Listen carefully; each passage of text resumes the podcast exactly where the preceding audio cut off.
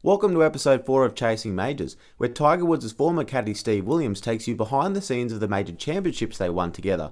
In this episode, we will relive the 2000 PGA Championship where Tiger faced his toughest ever Sunday battle at the majors. Tiger had won the US Open in June and the British Open in July, so the PGA Championship in August presented an opportunity to win three majors in a row. What transpired at the 2000 PGA became one of the most captivating victories in major championship history.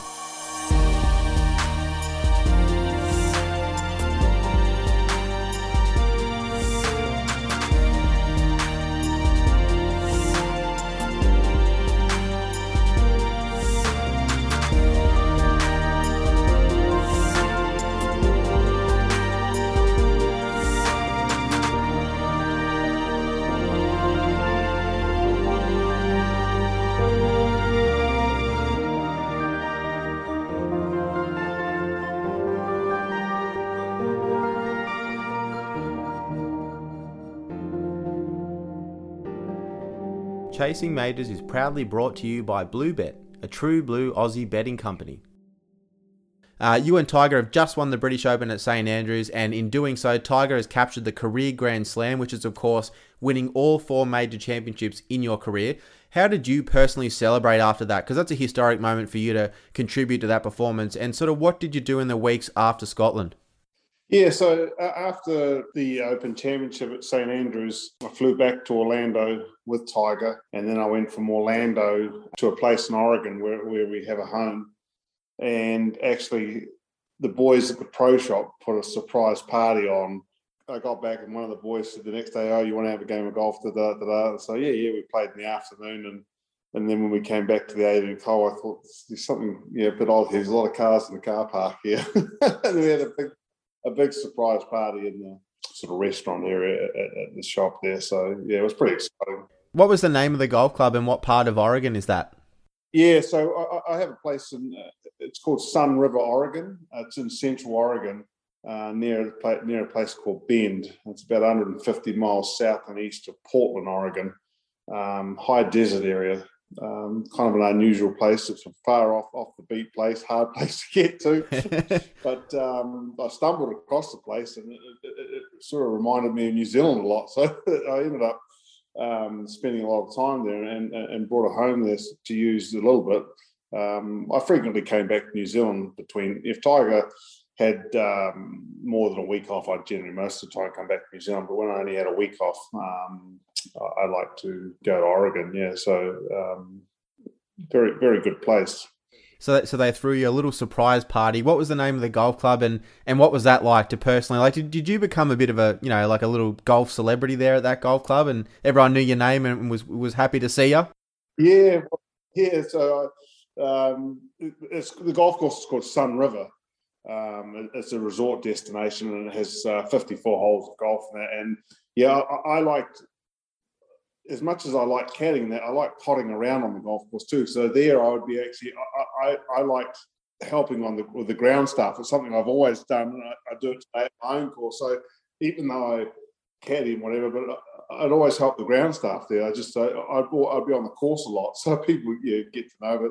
But uh, I've always liked being on a golf course. I just see something special about being on a golf course, whether it's playing, caddying, or I, I love actually just being on a golf course and, and, and, I like to work on a golf course. That's amazing. Can, can, you imagine if you're the ground staff at Sunriver Golf Club and you've just watched on TV as Tiger Woods has captured the career Grand Slam at St Andrews and, you know, maybe a few days later his caddy Steve Williams is helping you out with the greens? yeah, well, the, the, the, ground staff at the course absolutely um, loved the connection because every time when Tiger won a major, the deal was that I'd buy all the ground staff pizza. So they watched. They were always watching because they knew when he won the next, the following Friday there'd be pizza. Even if I wasn't there, uh, I would organise the local pizza shop there at, at in the village. There, the guy I knew very well, and that and I'd get deliver pizza for all the boys. So they they loved that. Oh, that is, that is awesome. How, how important was it for you to have a little base in the US? Like you said, in those times, we only had a week off just to go and refresh, but not have to leave the country. Yeah, yeah. I mean, Oregon, the place called, so like I said, it's called, it's called Sunriver. Not an easy place to get to. Only uh, there's only flights from a couple of small. It's a regional airport, and only a couple of flights to different small airports. So it's not an easy place to get to, but uh, I, I like going there because it reminded me of New Zealand. Um, and it was sort of the people in that part of the country, uh, Oregon, Washington, sort of, I always felt were somewhat similar in their mindset to New Zealanders. So it, it just reminded me of being home, actually. But uh, yeah, it was it was a good place to go to, and it's. I'm not particularly fond of the very hot and humid weather which you get on the east coast, which is more central to be. But there, it's um, high altitude, so the air is very clear and low humidity. So it was a place I dearly love. Yeah, yeah, beautiful place, Oregon. So Steve, um, Tiger said in a press conference a couple of weeks after St Andrews that he did have a small window after the British Open where he didn't touch a club. And then, of course, I imagine you would have flown from Oregon down there to Isleworth in Orlando, Florida, while Tiger sort of sharpened his game up. Um, what what would he work on in that first practice session back from a break? Because I imagine he it didn't happen often where he didn't touch a club. Yeah, look, uh, uh, when I first started caddying for Tiger, he just never ever not touch a club. He, and then slowly he'd take a day off and then and a day turned into two days off then three days and then it became a week. You know he, when you get that you know in sync with what you're doing and that you, you, get afraid to put the clubs away. And that was something that he struggled to do with. It but he but he you know he learned as he went along that you know i can put them for away for a day for two days three and it became a week and later in his career it became a couple of weeks where he put the clubs away. And it was a very important thing for him to learn to be able to do that because you just can't play every day. Um, but he did struggle there for some time of not being able to put the clubs away. He just had to have a swing, had to have a hit on the range, had to have a putt, whatever it was. Just but um, when he had taken a break of any length and he came back, uh, he was very specific on working on the fundamentals, i.e., the grip, the stance, alignment, and that sort of thing. He'd go through his little checklist, and then he, you know, he always had he liked to get the club in a position on his backswing and that. He'd just go through a, a, checklist that he had to make sure everything was correct. You know, it's very easy to, you know, when you haven't played for a couple of weeks, just put the club in your hand and maybe not be aligned properly, not be gripping it the same as you should be. So he'd just have a little checklist and go through those, and, and it never ever took long, you know, for everything to get back into flow and back into sync. I imagine Butch, his swing coach Butch Harmon, would have been there to go through that checklist with him. But did you play any role because you were closer to Tiger than anyone? Um, did you play any role in helping him get through that checklist? Yeah, look, he he'd always ask some things. You know, you know, he, he had several points that, that I could stand behind him and notice whether, whether this was wrong or this was right. If he was doing this, not doing that. So there's several things that we'd look at together uh, and just make sure that every you know was how it should be. Well, a couple of weeks before the PGA, you and Tiger took a quick reconnaissance trip to Valhalla Golf Club, which is, of course, just outside Louisville, Kentucky. Can you give us an insight into what those fly in, fly out visits to a major championship venue are like for an elite golfer like Tiger? Because um, you know, like the course would be empty, the grandstands would be up, and all the staff are excited because Tiger's in town, and and they might get to have a photo with him before all the crowds come. So, so what's it like those little, you know, fly in, fly out visits for for an elite golfer like Tiger? Yeah, the, Tiger started doing this, and and and a number of players started doing it, and became very popular because you go there prior to the tournament, whether it be the weekend before or two or three weeks before. And what that does is just give you an opportunity to play the course with nobody behind you, nobody in front of you. You can take your time and you can have a very good look.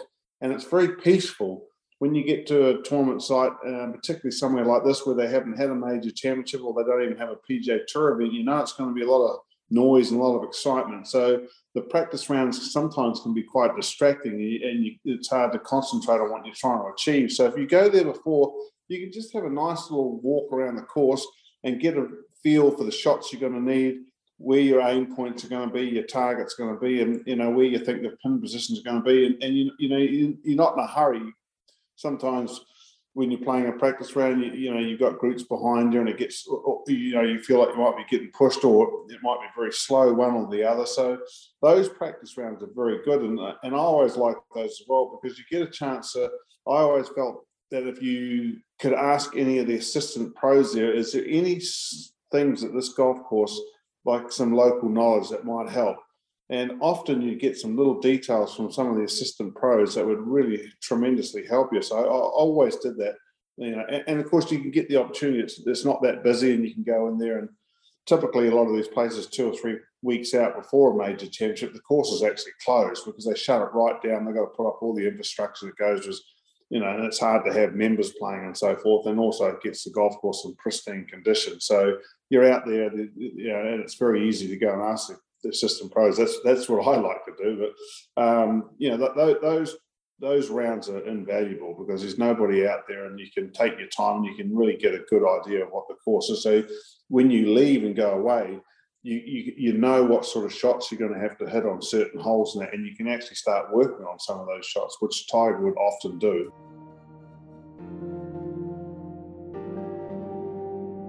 Chasing Majors is made possible by our friends over at Bluebet.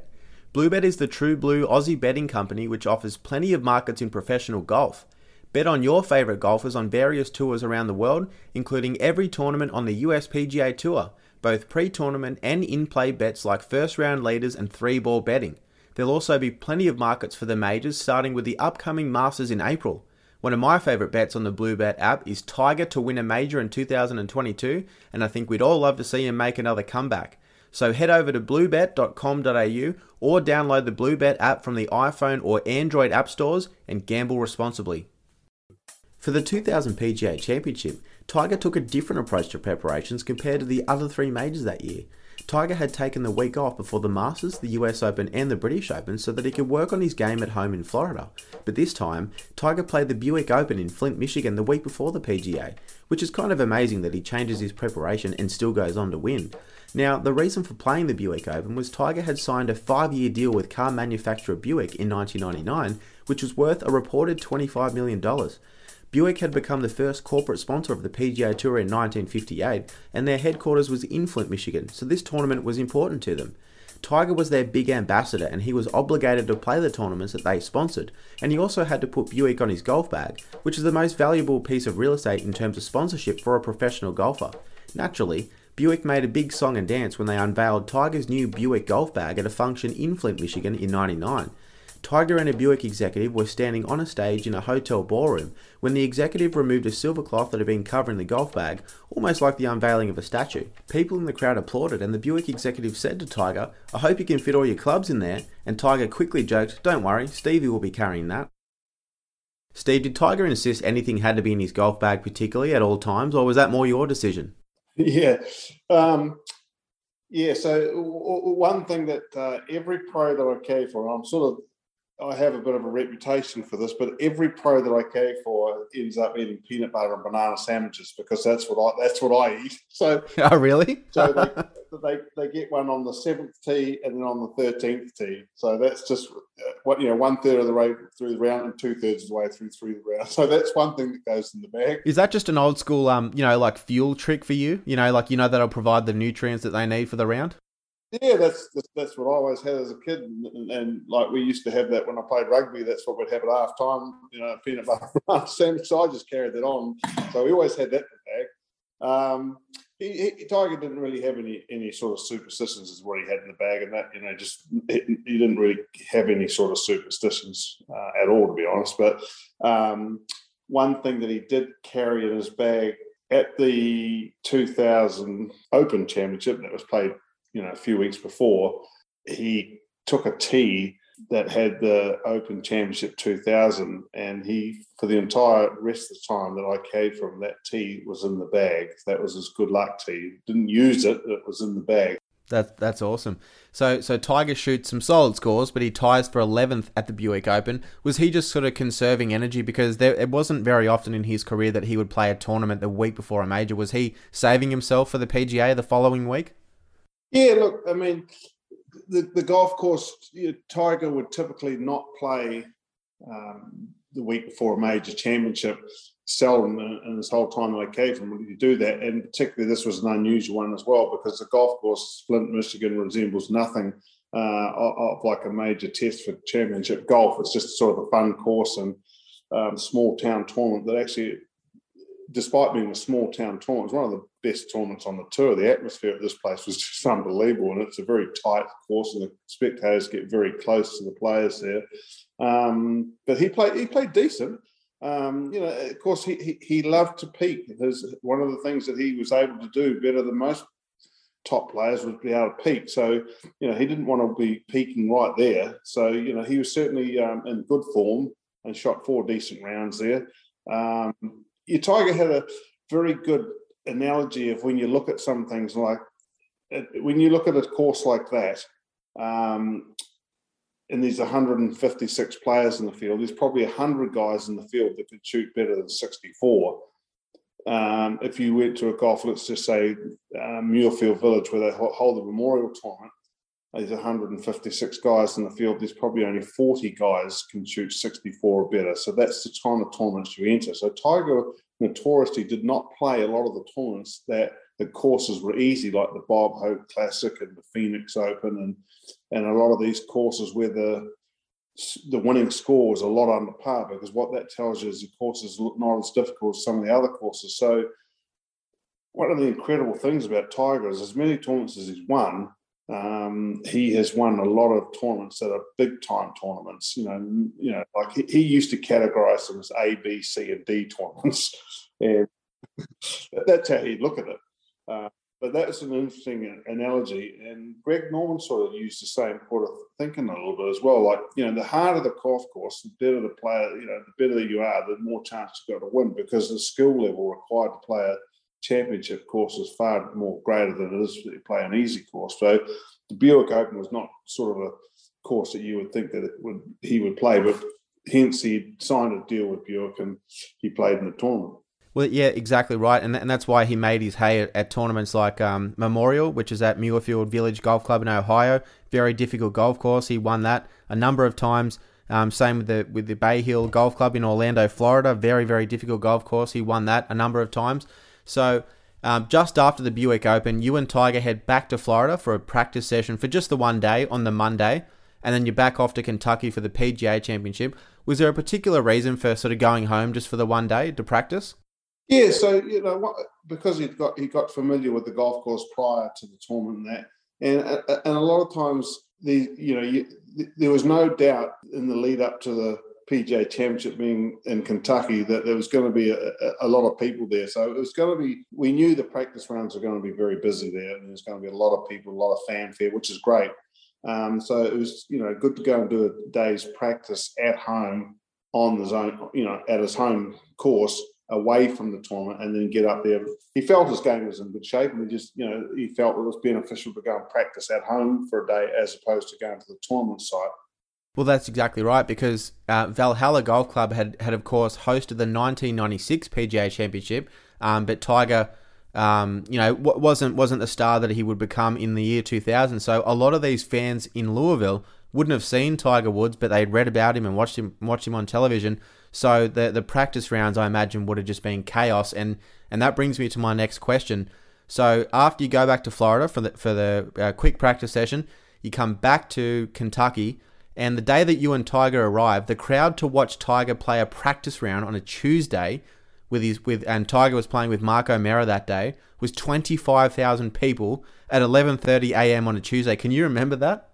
Yeah, look, it was you know typically Tiger didn't play practice rounds in the middle of the day. Uh, he's notorious for playing early in the morning and late, but because he'd gone back to his home following the Buick tournament, he flew back to Kentucky on Tuesday morning.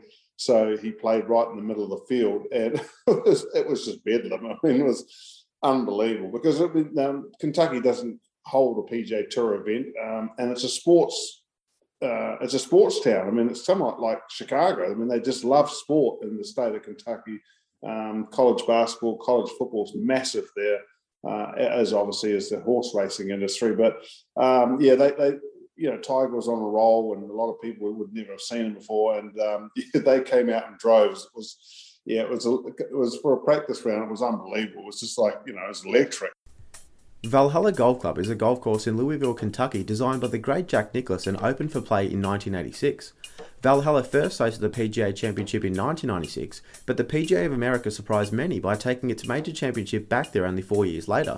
Nicklaus was renowned for designing resort style courses with wide fairways but difficult approach shots.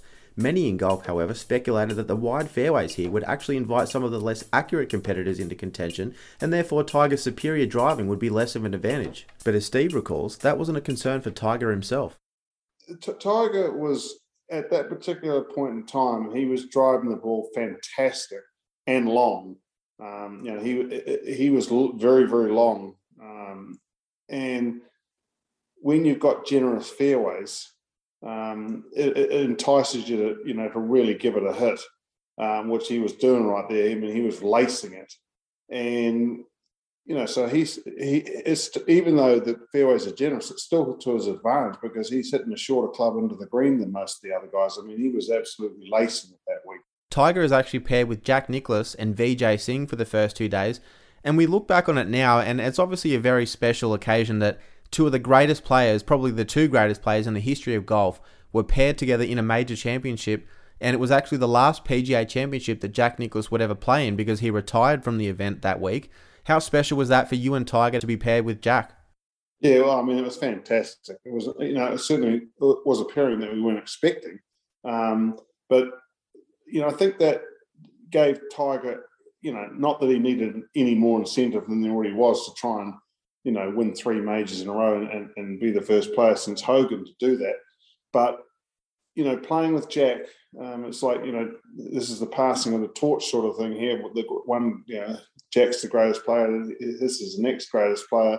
Um, I felt Tiger wanted to impress Jack, and his demeanor was slightly different. Uh, uh he was, in my mind, he really wanted to impress Jack um, because he knew it was the last time that he would play with him competitively. And I think he wanted to just, you know, let Jack know how good he actually is. Um, and he, you know, he just played phenomenal golf. And you know, I mean, Jack was just like, you know, I had a great relationship with Jack uh, and spoke to him. And even when I was prior to caddying for Tiger, uh, and when I was caddying for Ray Floyd, and Ray, you know, being of the same age era as Jack, they would play commonly, they'd play together. And uh, I had no qualm in asking Jack a lot of questions, and he was great. He'd always answer those questions. He was fantastic. So, um, you know, I, I, when, we, when it was all said and done, we shook hands and everything following the, the, the end of the Friday round that. Jack just said to me, he said one thing, he said, just make sure you stick with this fella, Steve.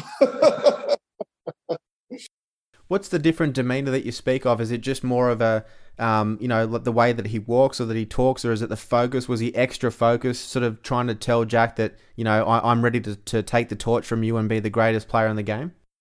Yeah, he, he, he was just he was incredibly focused, and he was walking somewhat slower than he normally would walk. He was he was really into it. He, he just wanted to impress Jack. I mean, it was a great pairing because you know it just gave him a little bit of extra incentive. You know, not that he didn't need any incentive. It's a major championship, that, and that in itself was what he lives for. And he had the opportunity to win three of the four that year, and so forth. But um, he, he, he just was really taking it, and he was taking it all in too. Um, he was watching, you know, how Jack dealt with the crowd. You know, that, you know these people haven't seen Jack Nicklaus either in Valhalla. Um, so it was a fantastic pairing, and, and it sort of it certainly was part of the reason why Tiger won that tournament. Full credit to the PGA of America, which which runs the PGA Championship, for coming up with that pairing because we're still talking about it twenty years, uh, twenty one years later. It's just just incredible. Now on the Friday, Jack Nicklaus actually needed an eagle on the last hole to make the cut and he almost did that. He almost holed his sand wedge for his third shot to pull that off. He tapped it in for birdie, and he missed out by one shot. But but even Jack really stepped up to the stage those two days, didn't he? Yeah, yeah. I mean, look, you know, it, it, it was his last time playing in the in the PJ, as it was his last time playing at the US Open at Pebble Beach there. So it was of a bit of a, you know, it was a special season that season, the 2000 season, for you know for several reasons, including you know Jack's final appearance at three of the majors. Um, but yeah, so it, it, was like to stand back and watch him on that last hole. I mean, he nearly hold that shot. it was just the crowd was just it was yeah, it was it's fascinating when you you, know, you, you watch these guys that are just the greatest how, how, how, they just feed off the gallery and they you know and they, and they rise to the occasion. It was it was really good fun and you know and he's a super nice bloke to play with and and, and you know obviously uh, a lot to be learned from watching someone like him. Chasing Majors is proud to partner with X Blades, who have been internationally renowned for decades for producing world class football boots and performance apparel for athletes across rugby union, rugby league, Aussie rules, and netball. The team at X Blades are passionate about grassroots and community sport, and that's why they're about to bring their credentials to golf with an exciting golf apparel range launching this year. Watch this space and keep listening to Chasing Majors.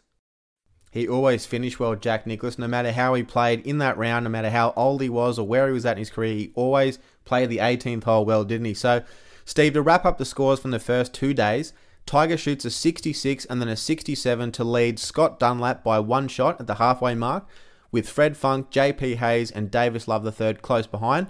Now, in round three, we need to give Tiger credit for hanging in there on, on moving day because he was paired with Dunlap and he was cruising through the front nine, but Tiger then had a double bogey and another bogey sort of midway through the back nine. He settled himself and he shot a 70 on the Saturday to hold on to a one shot lead going into the final round and to make sure that he was in that final group with Bob May, who we will get to in a second.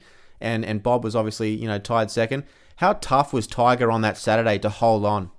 Yeah, look, he, clearly didn't have his best stuff that day. Um, and he, you know, he was grinding hard that day the birdie on the 18th hole, which ensured that he got on the final pairing, was huge because he'd love to be in the final pairing because you know you you, you, you control what's going on or you know what you've got to do, vice versa. Um, and, and, he felt, despite being out of sync a little bit and, and not hitting some of the best shots, he, he, certainly didn't play at the same level he played with on Thursday and Friday. Um, but that birdie on the 18th hole, which assured that he got in the final pairing, gave him tremendous amount of confidence heading into Sunday. But you know, Tiger was always on a day when he was out of sync and that, and, that's a true testament to a champion is that you know he could still scramble around. That's what you've got to do to be great in golf, and particularly at that level. That when you have a poor day of ball striking, that you can somehow still get it around and keep yourself in contention. It's time to introduce Tiger's final group playing partner at the 2000 PGA Championship, and that's Bob May. As far as the majors go, Bob May deserves credit for standing up to Tiger in his prime, probably more than any other player ever did. Like Tiger, May grew up in Southern California, but he was seven years older than Tiger and actually set all the junior golf records that Tiger made a point of going out and breaking for himself. May probably came as a surprise to some golf fans during the 2000 PGA, but he was a solid player who had won the British Masters on the European Tour the year before. At Valhalla, May was ranked 48th in the world, but it was clear after only a couple of holes on Sunday that he was not scared of Tiger Woods. Steve, I believe that Bob had a caddy who was a Kiwi just like yourself, but he actually wasn't at the PGA Championship. He wasn't caddying for Bob that week, was he? Yeah, it was a bit of a shame actually because the caddy, uh, the guy by the name of Max Cunningham, uh, both himself and myself grew up at the same golf course, Paraparaumu Beach in New Zealand. Uh, Max didn't make the trip over that week. He just didn't think it was worth it. um, I can't imagine what he was thinking sitting on the couch watching it. but um, you know, Tiger was well aware uh, of, of Bob May and you know all the records that he held in Southern California as a junior, and that and um, you know I, I, don't think in all the major championships uh, over 18 holes of golf. I mean, certainly I can like Mickelson played one of the best nines I've ever seen anybody play ever at, the Masters one time when him and Tiger were going at it. But for 18 holes, um, Bob May, I mean, it was legendary. Is it the greatest challenge Tiger ever faced in the majors in a final round? Absolutely. Absolutely, no question. I mean, nobody played 18 holes of golf like Bob May did when they were challenging Tiger to win a major at all in the time I carried from. So Tiger's in his famous Sunday red and black, but Steve, can you please explain to me how Tiger bogeys two of his first six holes and then goes out and birdies seven of his final 12 holes in regulation to force a playoff? How, does someone flip the switch like that? Yeah, look, I mean, he, he warmed up fantastic on the range on Sunday. Uh, I mean, it was absolutely pure in that. And, and sometimes it's amazing. It's hard to actually analyze this and, and where it comes to, but a lot of times you're so nervous that you actually, you know, and Tiger was as nervous as anybody. I mean, that's hard for people to comprehend because, you know, he cares so much about what he does and how he performs. He gets nervous and he was incredibly nervous. And I always sense that. But sometimes he just needed to get out there. And when he'd make a bogey, that, that was just some, sometimes it was actually better to make a bogey get, you know, because that sort of got him going, got him, you know, woke him up, sort of things. And um, you know, I, I, never ever got worried when he make you know make a, a couple of poor shots early on. That you know, knowing that he just warmed up perfectly. But uh, yeah, uncharacteristically, he did make a couple of bog- a couple of sloppy bogeys um, to get going. But I mean, um, you know, he kicked it into gear, and it was it was spectacular golf to watch, not only from him but from Bob May. And we will get to their incredible back nine, Jill. It was one of the back nines for the ages. But I just want to ask what Tiger said to you about Bob, which you've told me uh, off air about walking off the 12th tee that day. It was quite an unusual moment. You know, I always walk quick, known for that, and, and there's a reason behind that. But um, so once Tiger did his tee shot and, and, and, so forth, and I started, you know, getting it. I always walked ahead of him most of the time. Uh, he said, "Hey, Stevie," and I turned around and go, "I just want to tell you something." He said, "This guy will not back down." and I and I thought that was quite strange that because I, you know, I didn't know much of Bob May, and he said, "This guy won't back down. He won't go away." I can tell you that right now from from uh, our days in junior golf and so forth, and the records that he has. He said he won't go away, and I thought that was kind of an unusual statement for Tiger to tell me that, but I distinctly remember going off the 12th tee and thinking, oh, okay. And he certainly didn't back down Bob May. He, he, just hit shot after shot, including his second shot on the 12th hole. So, um, yeah, Tiger was exactly right in his assessment of that. That is the utmost respect that you can be paid in professional golf. Tiger Woods saying that you will not back down and that Tiger knows he has to go out there and win it. Yeah, like I mean, he, you know, this is Bob May we're talking about. This is not one of the other great players that were challenging Tiger through the years uh, of his dominance. That you know, that one of the other great players that played the game. This is Bob May, which very few people watching the telecast that time, you know, wouldn't have known who Bob May was. And that's not taking anything away from him, but he certainly wasn't a household name. And and for Tiger to say this guy won't back down, I'm telling you right now, it's pretty fascinating. I'd be flattering. So, Steve, this is regarded as, you know, as we've mentioned a, a, few times, the strongest battle Tiger probably ever faced in the majors. And I'm going to read out some of the back nine highlights. So, Tiger pu- Tiger actually loses the lead and then pulls even with Bob after eight holes. And then we get to the back nine. On the par 5 10th, they both get up and down from the sand for birdie. On 11, Bob sinks a 25 foot birdie putt that puts him in the lead. At the 12th, a 467 yard par 4. Bob hits an 8 iron from 181 yards to 2 feet for his third straight birdie, but then Tiger steps up and drains a 15 footer to stay one shot back of Bob. They both hit great shots into the par 3 14th, and then Tiger holes a downhill side hill um, 15 foot birdie. Bob responds, as he did all day, with his own birdie.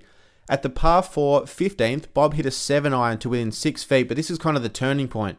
So at the 15th, he hits a 7 iron to 6 feet, but he misses the birdie and after a poor approach shot, Tiger is looking dangerous, but then he sinks a 15 footer for par to keep that momentum. Tiger then claws back, even with Bob at the 17th hole with a birdie. How crucial was that birdie on 17, do you think? Yeah, look, I mean, interesting when I, you know, when I, think back and, you know, like I said, off that 12th tee, Tiger goes along and, and tells me that this guy won't back down. And, and you know, two minutes later, this guy hit the best shot of, of the day, 181 yard eight on. He's nearly hold it. And I said, and I, said to Tiger, well, you got that right.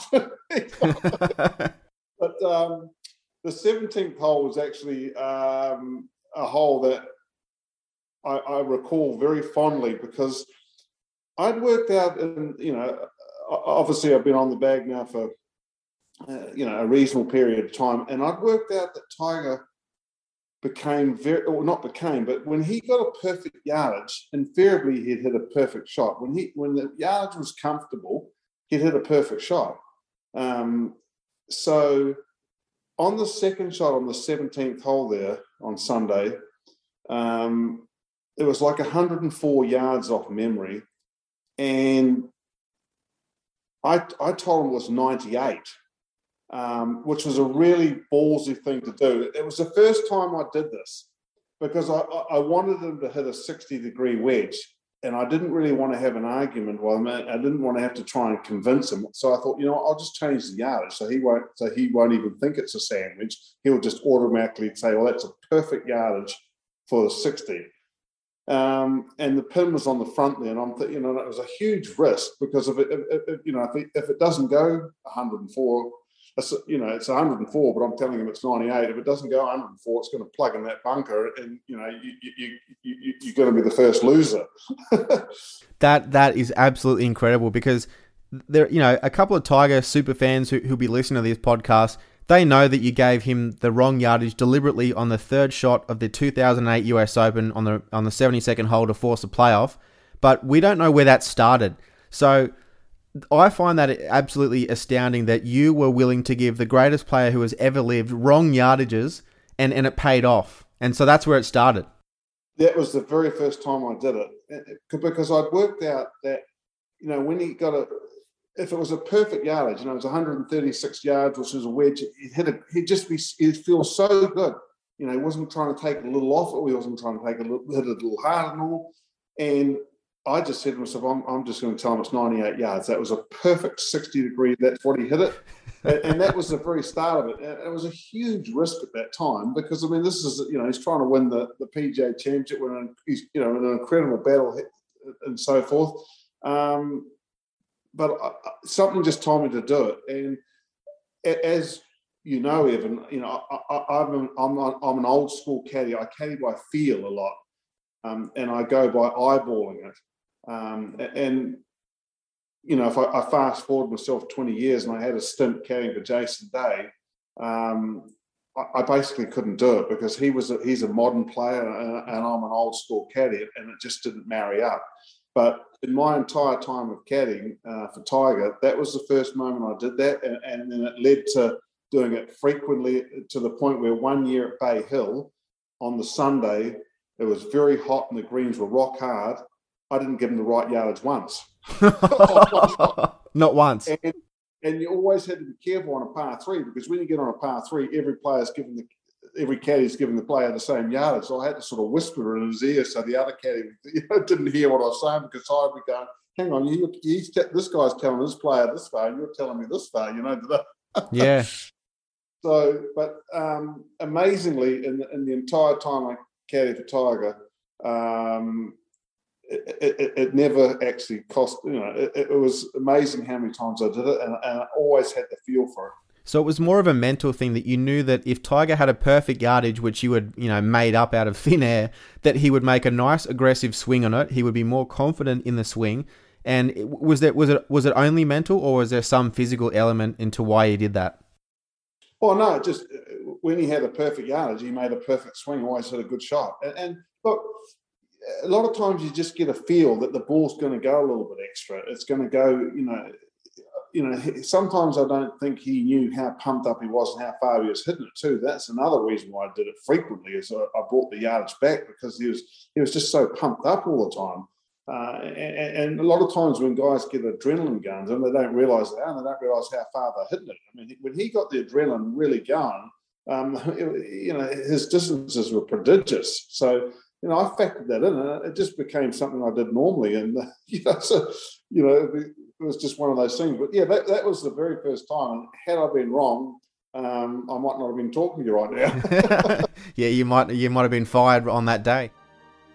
In its 51st year of publication, Australian Golf Digest is the oldest golf media brand in Australia, reaching over 850,000 golfers every month. Australian Golf Digest provides the best written and video news in golf, both locally and internationally.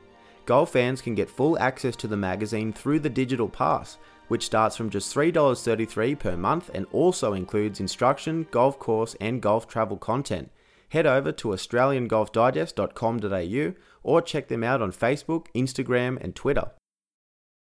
So, that's amazing. If we go back to that PGA on the 18th hole, Bob holes a 15 footer for birdie, and that that actually, you know, he was looking like he was a little bit out of the hole, and then he sinks a 15 footer for birdie. That then puts the pressure on Tiger to sink a six foot birdie putt, bit of a knee knocker just to force a playoff.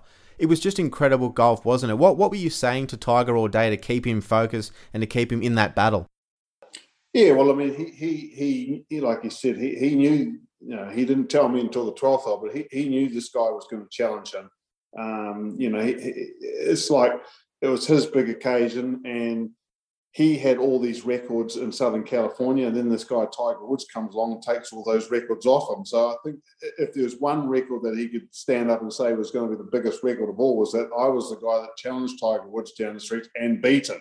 So there was a lot, you know, there's a lot at stake, and you know, as, uh, his putt on the 18th hole, Bob May hit that putt, you know, 15 feet. You know, wasn't wasn't the greatest putt. He hit it like 15 feet away, and, and the whole sort of mindset, well you know, he's probably not going to make that putt because he's got a very difficult putt, double breaker coming down the hill. He's probably not going to make that. And Tiger's going to have this putt to win the PGA. And all of a sudden, this guy sinks it. And I didn't expect him to sink it either. And it sort of didn't look like it was going into me. And it sort of, I, I thought it was missing on the right. And all of a sudden, it just curled back to the left and it went in. And I mean, the crowd went absolutely, you know, ballistic you know, and then so now Tiger's got the hardest putt you can have in golf to win a tournament, tie a tournament, whatever it might be. It's six footer down the hill, you know, with quite a bit of break. It's not the easiest putt in the world, you know, and he buries that thing. And the, the so after they checked their scorecards and so forth, and we were heading back out to the start of the three-hole playoff, we were riding on the on a golf cart with one of the officials taking us out there, and Tiger was sitting in the front, and I was on the back there. And I said to Tiger, "What were you thinking standing over that putt?" And you won't believe what he said to me.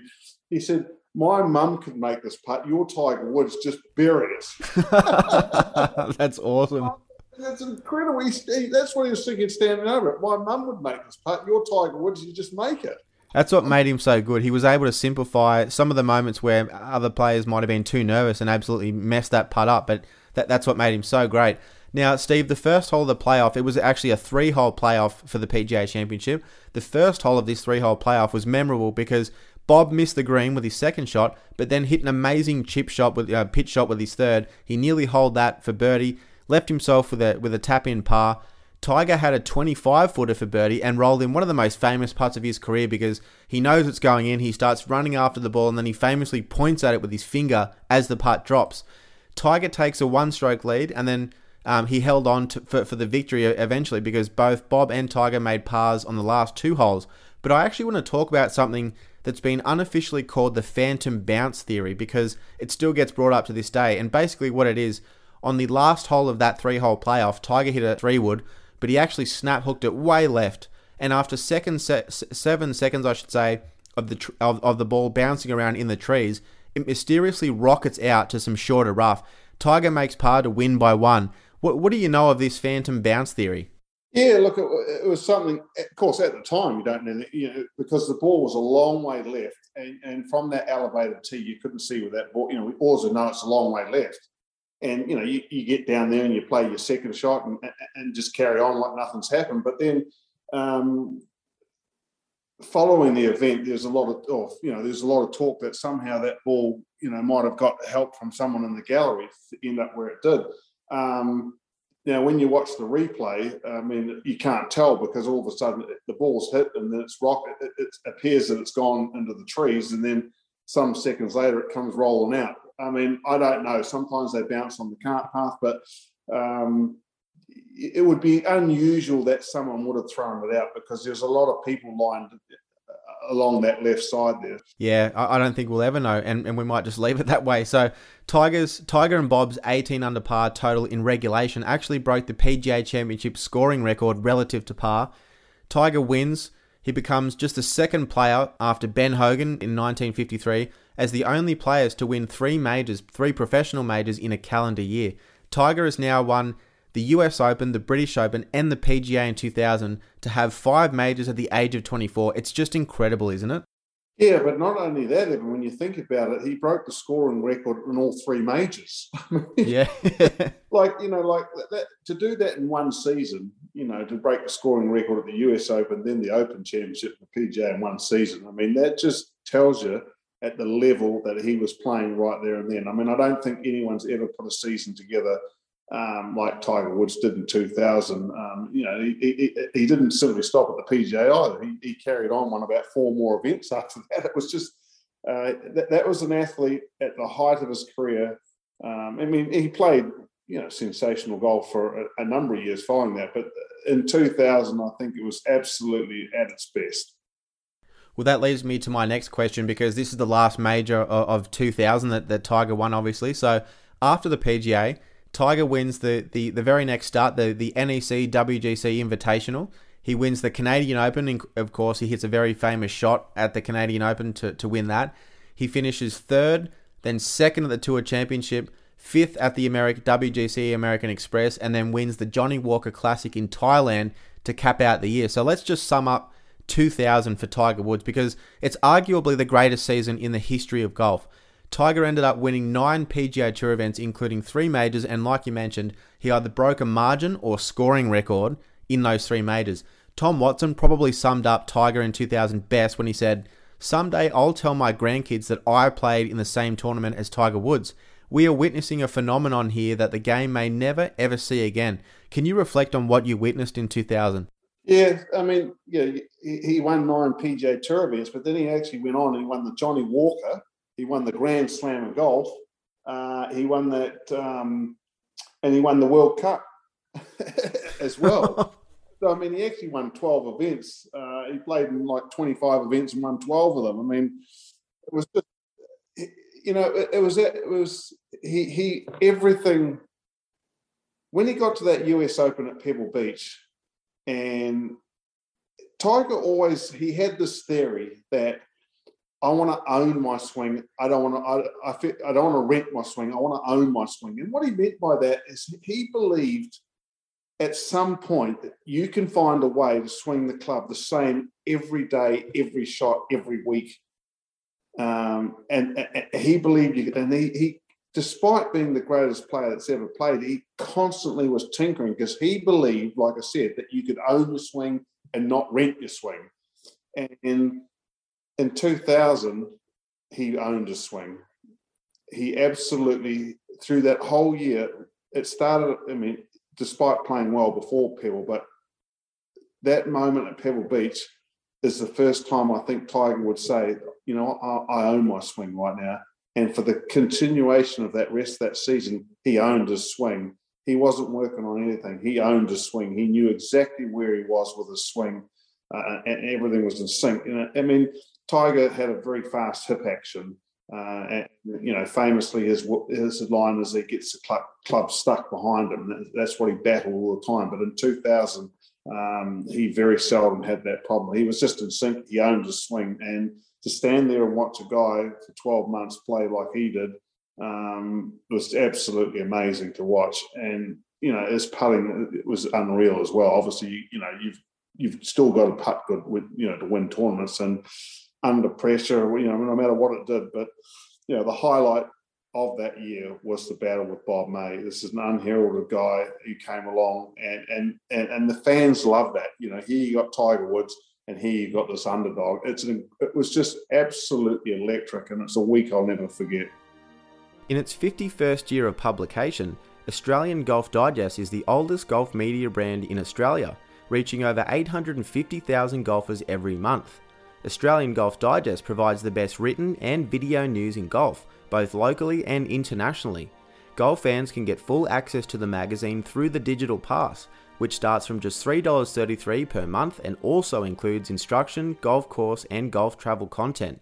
Head over to australiangolfdigest.com.au or check them out on Facebook, Instagram, and Twitter. Well, it's funny you say that because the best seasons in golf history, which most people agree on, are the following. So, we mentioned Ben Hogan's three majors in 1953. Bobby Jones, the famous amateur, um, won the Grand Slam in 1930 when he won all four of what were considered majors at that time. And then Byron Nelson's 1945 season when Byron won 18 tournaments, including 11 in a row. But as someone who witnessed 2000 Tiger Woods from a couple of feet away, do you think Tiger's 2000 season is the greatest season ever in golf and the closest that anyone's ever gotten to perfecting golf?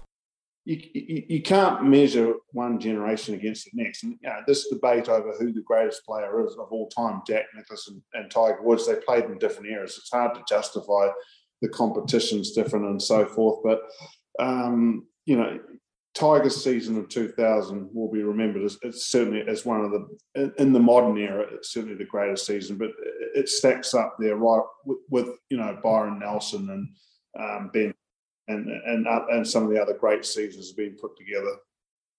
So. Steve, now I want to bring it back to sort of when you um, started caddying for Tiger, or just, just not long after that, the year beforehand.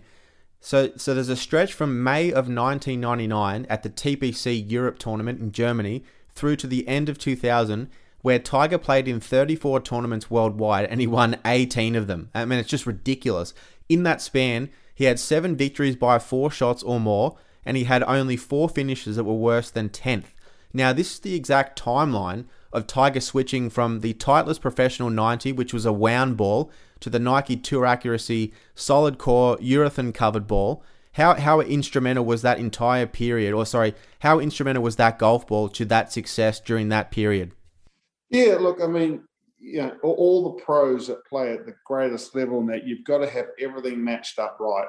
And Tiger or any pro is not going to play well with some inferior equipment with an inferior ball. You, are going to have something that mirrors exactly what you want and Nike were very successful in making a golf ball that absolutely suited him down to the ground. I mean, they worked on it for ages to get the right spin rate and the cover, you know, all the different things that you, a, a, pro wants in the ball that he's going to play in that. So that, that you know, every little piece helps, you know, and that's just one little piece of the jigsaw. But absolutely, that was, you know, that, that Nike ball that, that, that they made for him. Absolutely, he loved that ball at that particular, you know, that given time of, of his uh, career with Steve. Yeah, that they call it the ball that changed everything. So, Steve, that that was incredible. I'm looking forward to episode five with you, where Tiger might have done something pretty special at the 2001 Masters at Augusta National. So, see you for the next one. Thanks, Evan.